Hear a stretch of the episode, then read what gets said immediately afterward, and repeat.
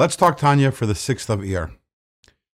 Yesterday, we spoke about the hybrid loves that we have for God, and we spoke about their tremendous advantage.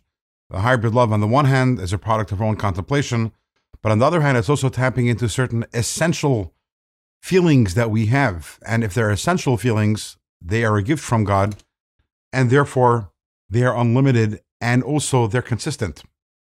So the question then becomes earlier on in chapter 43, we spoke about Avas Oilam, developing a love for God simply by contemplating the greatness of God. As opposed to the hybrid loves, they're not about contemplating the greatness of God, they're about thinking that God is our life or that God is our Father. Why would we need that avas olam, that love which comes from contemplating God's greatness, if we can just have the hybrid loves which are so special? And in today's Tanya, the Alter Rebbe gives two answers for this. The first answer is there are actually two types of love. One type of love is a love which is characterized, it's like water, it's one of closeness. And the other one is a love which is a product of distance, it's like fire.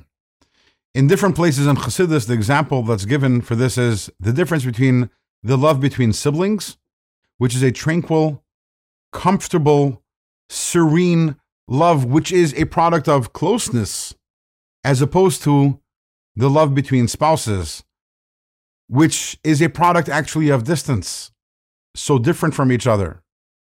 As they say, Mars versus Venus. And it is that distance which brings about an incredible passion and a passionate love which is even greater than the love between siblings because of the distance. The same thing is in terms of our love for God. When I contemplate how God is my Father or God is my life, that is essentially me saying how close I am to God. And that's a certain type of love, which is nice. But when I contemplate God's greatness, what I'm essentially recognizing is how distant I am from God, how much greater God is than me. And the love that results from that is a fiery, passionate love. And that fiery, passionate love, there is nothing like it. In fact, in Shir Hashirim, the verse says, Rishafeha rishpe eish shalhaves yudke, which means that the neshama is ablaze with fire, a fiery love for God. And the next verse is, Mayim rabim lo yuchlu lachabes esa'ava unaharesh lo yishtafuha, which means that many, many waters cannot extinguish this love. And even if you're going to have great rivers, it cannot overwhelm this love.